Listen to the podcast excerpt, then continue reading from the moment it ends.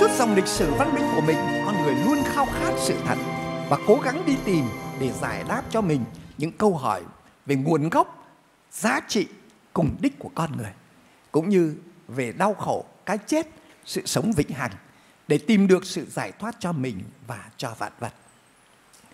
Vì thế mà những chủ nghĩa, hệ tư tưởng, khoa học và tôn giáo đủ loại đã mô tả cho chúng ta con đường đi tìm sự thật của loài người.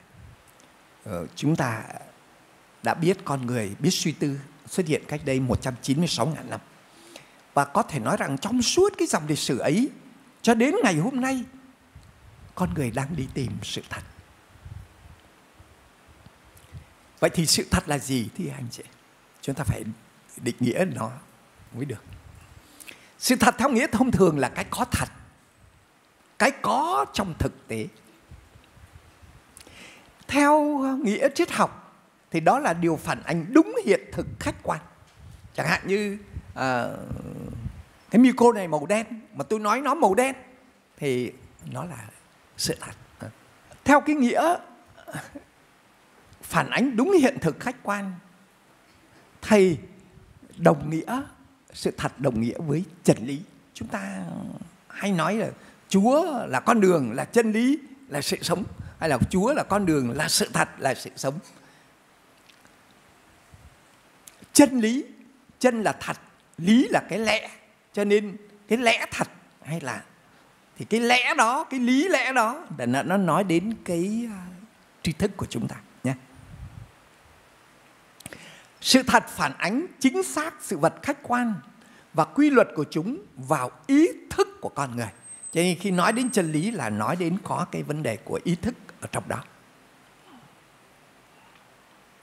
Thánh Thomas Aquino thì định nghĩa chân lý là sự tương hợp giữa thực tại và trí khôn.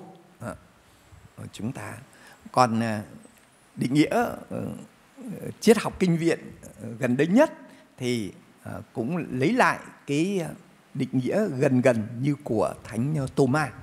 Veritas et conformitas intellectus cum re, tức là đó là sự thật là sự tương hợp giữa trí khôn và thực tại. Cho nên à, chẳng hạn như bây giờ tôi à, lấy thí dụ cái à, lời chữ lời cứu độ này là màu đỏ. Tôi nói chữ này màu đỏ nó tương hợp giữa cái nhận thức của trí tôi với cái sự vật thì nó là sự thật nhưng mà nhớ bắt tôi ờ, nó loạn sắc. Ờ, tôi nói cái chữ này màu xanh. Thì có đúng không ạ? Thưa đúng. Đấy là sự thật chủ quan. Trong khi sự thật khách quan ở bên ngoài thì đó là đỏ. Bây giờ mà tôi uh, thấy nó màu đỏ và tôi nói uh, chữ này màu xanh thì tôi nói đúng theo cái điều tôi nhận thức nhưng nó lại không hợp với cái sự thật cái thực tế bên ngoài. Cho nên vấn đề của chúng ta à, nó có hai yếu tố trí óc và cái sự vật. Những người tiền sử nhận biết những cái có thật trong đời sống cây cối ờ, tất cả những cái ờ, vạn vật đó nó mạnh hơn mình. Cho nên họ mới tôn thờ chúng. Nhưng mà khi họ biết cái sự thật nó chỉ là những cái sức mạnh. Và bây giờ mình dùng trí khôn mình thắng được hổ báo thu uh, không phải bị sấm sét rồi ngăn sông rồi phá núi được thì nó cái sự thật của cái vạn vật nó hiện ra cho con người. Nó chỉ là những cái à, khối vật chất mà thôi. Và như thế chúng ta mới thấy rằng khi mà con người càng thâm nhập vào vật chất, tìm hiểu rõ được vật chất thì cái sự thật nó dần dần nó hiện ra. Nó không phải hiện ra một lúc ngay được. Chúng ta phải khám phá dần dần. Và chúng ta sẽ kiểm tra nó cái tính đúng đắn của chân lý hay sự thật bằng cái thực tiễn nhé. Thực tế nó như thế nào? Rồi sau đó thưa anh chị em, chứ con con người vượt qua những thực tại vật chất để thấy rằng ngoài những vật chất thì có những cái, người ta gọi là những thực tại về tinh thần. Chẳng hạn sự sống, tình yêu, tự do, tất cả những thứ đó nó đang có, mình đang cảm nghiệm thấy. Và bởi vì nó không thuộc về mình, cho nên mới quy nó về thần linh. Những cái, phải có một ông thần tình yêu phải có một ông thần chiến tranh phải có một ông thần coi về thi ca. À, đấy là những cái người ta gọi là con người đi tìm và tưởng là sự thật nó nằm ở trong những vị thần linh đấy phải nói rằng những lời giải thích về những thực tại tinh thần đó hầu hết chỉ mang tính chủ quan và không kiểm tra bằng thực tiễn được. Làm sao tôi biết là có ông thần tình yêu? Làm sao tôi biết có ông thần sắc đẹp? Chỉ có đặt tên nó là Venus à, để Diana à, hay là Jupiter, vân vân mà thôi. Nên chúng không phải là những sự thật, và cũng không đem lại sự giải thoát cho con người. À, cho nên Chúa Giêsu mới nói rằng, sự thật sẽ giải thoát anh em là vì vậy. Chỉ khi nào chúng ta tìm được cái sự thật đúng như là nó phải thì lúc bây giờ mới giải thoát chúng ta. Con người cứ sinh ra lớn lên già cỗi, bệnh tật và chết đi. Dù rằng mình vẫn mong ước được sống mãi, trẻ mãi, đẹp mãi. Rồi xã hội con người vẫn cứ xung đột, giết hại nhau, lừa dối nhau. Với bao cuộc chiến tranh, với bao trò bịp bợm, dù ai cũng mong ước người ta sống thật với mình mình được sống sung túc, bình an, hạnh phúc. Con người chưa tìm được sự thật giải thoát mình, nên vẫn còn đang phải đi tiếp trên con đường đi tìm sự thật đúng nghĩa phải nói cách đây 2.000 năm và đầu kỷ nguyên của chúng ta Kitô giáo xuất hiện với vị sáng lập Đức Giêsu và thời điểm quyết định trong lịch sử Thiên Chúa như là nguồn của sự thật, sự sống và mọi hiện hữu đã muốn bày tỏ cho con người biết một sự thật cụ thể và siêu việt để quy tụ tất cả những sự thật tương đối về một mối. Sự thật không phải là những lý lẽ trừu tượng theo định nghĩa của con người. Nhưng là một con người cụ thể để cho mọi người, mọi vật đều có thể tìm được đến với người đó, đi vào con đường sự thật và sự sống của chính Thiên Chúa. Cho nên Thiên Chúa đã cho con một của Ngài là ngôi lời trở thành người, trở thành Đức Giêsu. Cho nên chúng ta mới thấy Thánh Gioan nói lời Cha là sự thật. Sẽ giải thoát con người và vạn vật khỏi u mê lầm lạc do sự bất toàn của con người và sự lừa dối của quỷ ma. Đức Giêsu đã chứng minh người là sự thật giải thoát bằng những lời giảng dạy đầy uy quyền, bằng đời sống, bằng phép lạ chữa lành bệnh tật, xua trừ ma quỷ, bằng cái chết cứu độ và sự sống lại của người. Cho nên chúng ta nói chỉ có Kitô giáo mới giới thiệu cho chúng ta sự thật là ai. Nó vượt lên trên tất cả những cái căng thẳng phân hóa do những định nghĩa của các chủ nghĩa và tôn giáo. Sự thật là gì? Trong hàng chục thế kỷ tiếp theo, những sự thật về Thiên Chúa, về con người, về vạn vật được truyền bá khắp vùng địa Trung Hải, trong khắp đế quốc Roma và lan rộng khắp thế giới. Tuy nhiên, nhiều vùng ở châu Á như Trung Quốc, Nhật Bản và Đông Nam Á, người ta vẫn giữ những quan niệm của các tôn giáo cổ xưa như Ấn Độ giáo, Phật giáo. Nhiều nước ở miền Trung Đông và châu Phi lại theo các quan điểm của Hồi giáo. Từ thế kỷ thứ 13, khi các đại học được mở ra tại nhiều nước, thì các giáo sĩ tu sĩ Kitô giáo trở thành những người tiên phong cổ vũ cho con người đi tìm sự thật và phát triển các ngành khoa học, đặc biệt là triết học và thần học.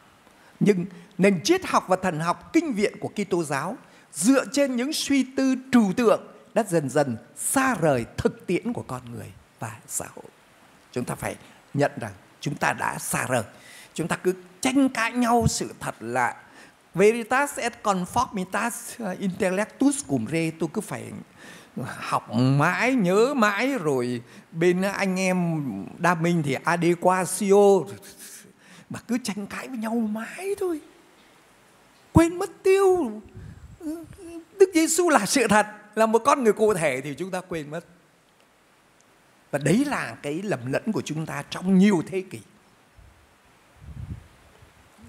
Từ thế kỷ thứ 18 19, cách mạng khoa học đã đưa nhân loại đến miền đất mới của tri thức là khoa học tự nhiên và khoa học xã hội nhân văn.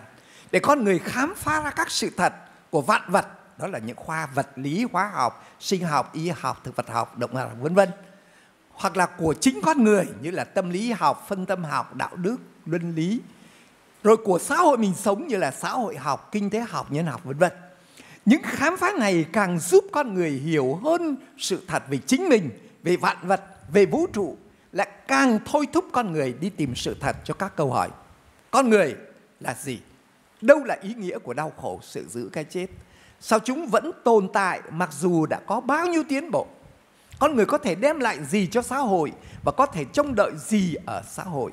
Điều gì sẽ xảy ra tiếp theo sau cuộc uh, sống ở trần gian này Gaudium et Spes với cộng đồng Vaticano thứ hai đã đặt câu hỏi thay cho con người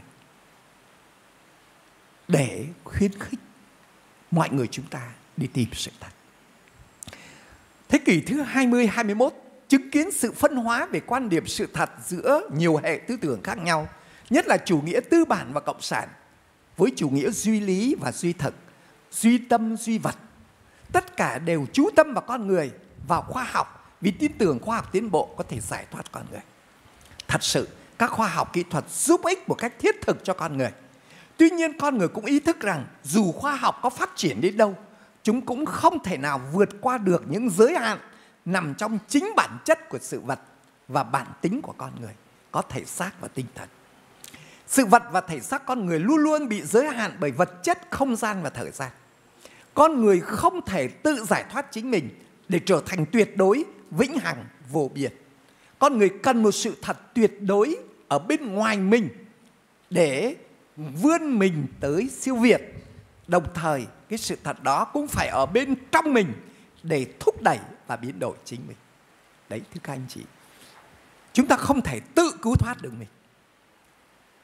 Anh em Phật giáo rất hữu lý khi nói rằng con người chúng ta bất toàn, sinh lão bệnh tử.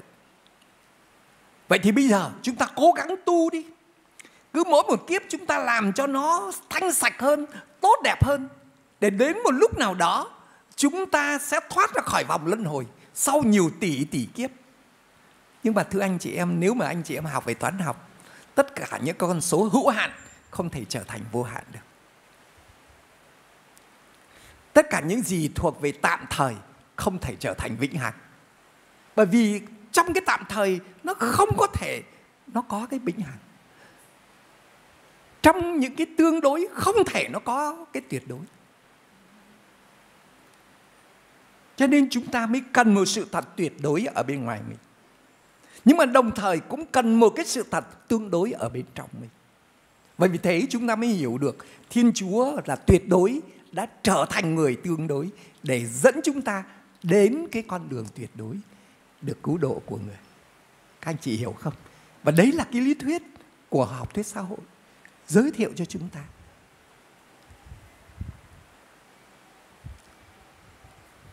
Con người cần một sự thật tuyệt đối để bảo đảm cho mọi hoạt động đúng đắn của con người được đón nhận và có giá trị mãi mãi. Sự thật này chỉ có nơi Đức Giêsu và chỉ có người mới có thể chia sẻ sự thật đó cho những ai tin vào người. Nhiều khi thì chúng ta làm thật, nói thật. Nhưng thưa anh chị em chúng ta gặp không biết bao nhiêu phản kháng, phải không? Lời thật thì mất lòng. Ấy. Rồi chúng ta cố gắng làm thật nhưng mà người ta có hiểu chúng ta đâu. Và bây giờ mà chúng ta mà không ai hiểu thì chúng ta làm làm gì? Cho nên chúng ta rất cần một sự thật tuyệt đối là vì vậy vậy Thiên Chúa luôn luôn nhìn thấy cái sự thật trong lòng. Cho nên dù tất cả mọi người có thể phản đối chúng ta, nhưng tôi vẫn cương quyết sống theo sự thật, đi theo con đường sự thật. Bởi vì tôi biết rằng con đường tôi sẽ dẫn tôi tới cái sự sống vĩnh hằng, đến hạnh phúc vô biên. Thưa các anh chị, chủ nghĩa duy vật biện chứng phân biệt chân lý tuyệt đối phản ánh hoàn toàn đầy đủ và trọn vẹn bản chất của khách thể, không thể bổ sung và cũng không thể bác bỏ. Với chân lý tương đối phản ánh được khách thể một cách đúng đắn nhưng không đầy đủ. Và họ nói rằng sự thật tuyệt đối không thể có ở trong cái uh, trong cái quan niệm duy vật nhé.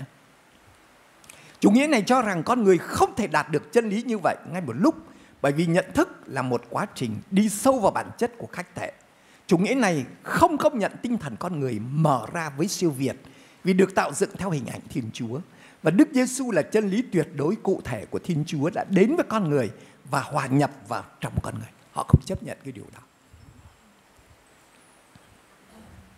Còn chúng ta thưa anh chị em, người tín hữu chúng ta nhất là các linh mục tu sĩ khi học trong các học viện trong nhiều thế kỷ đã quá chú tâm vào những vấn đề triết học thần học, ít quan tâm đến những khoa học tự nhiên, xã hội nhân văn, những vấn đề thiết thực của con người cũng như những biến chuyển trong xã hội.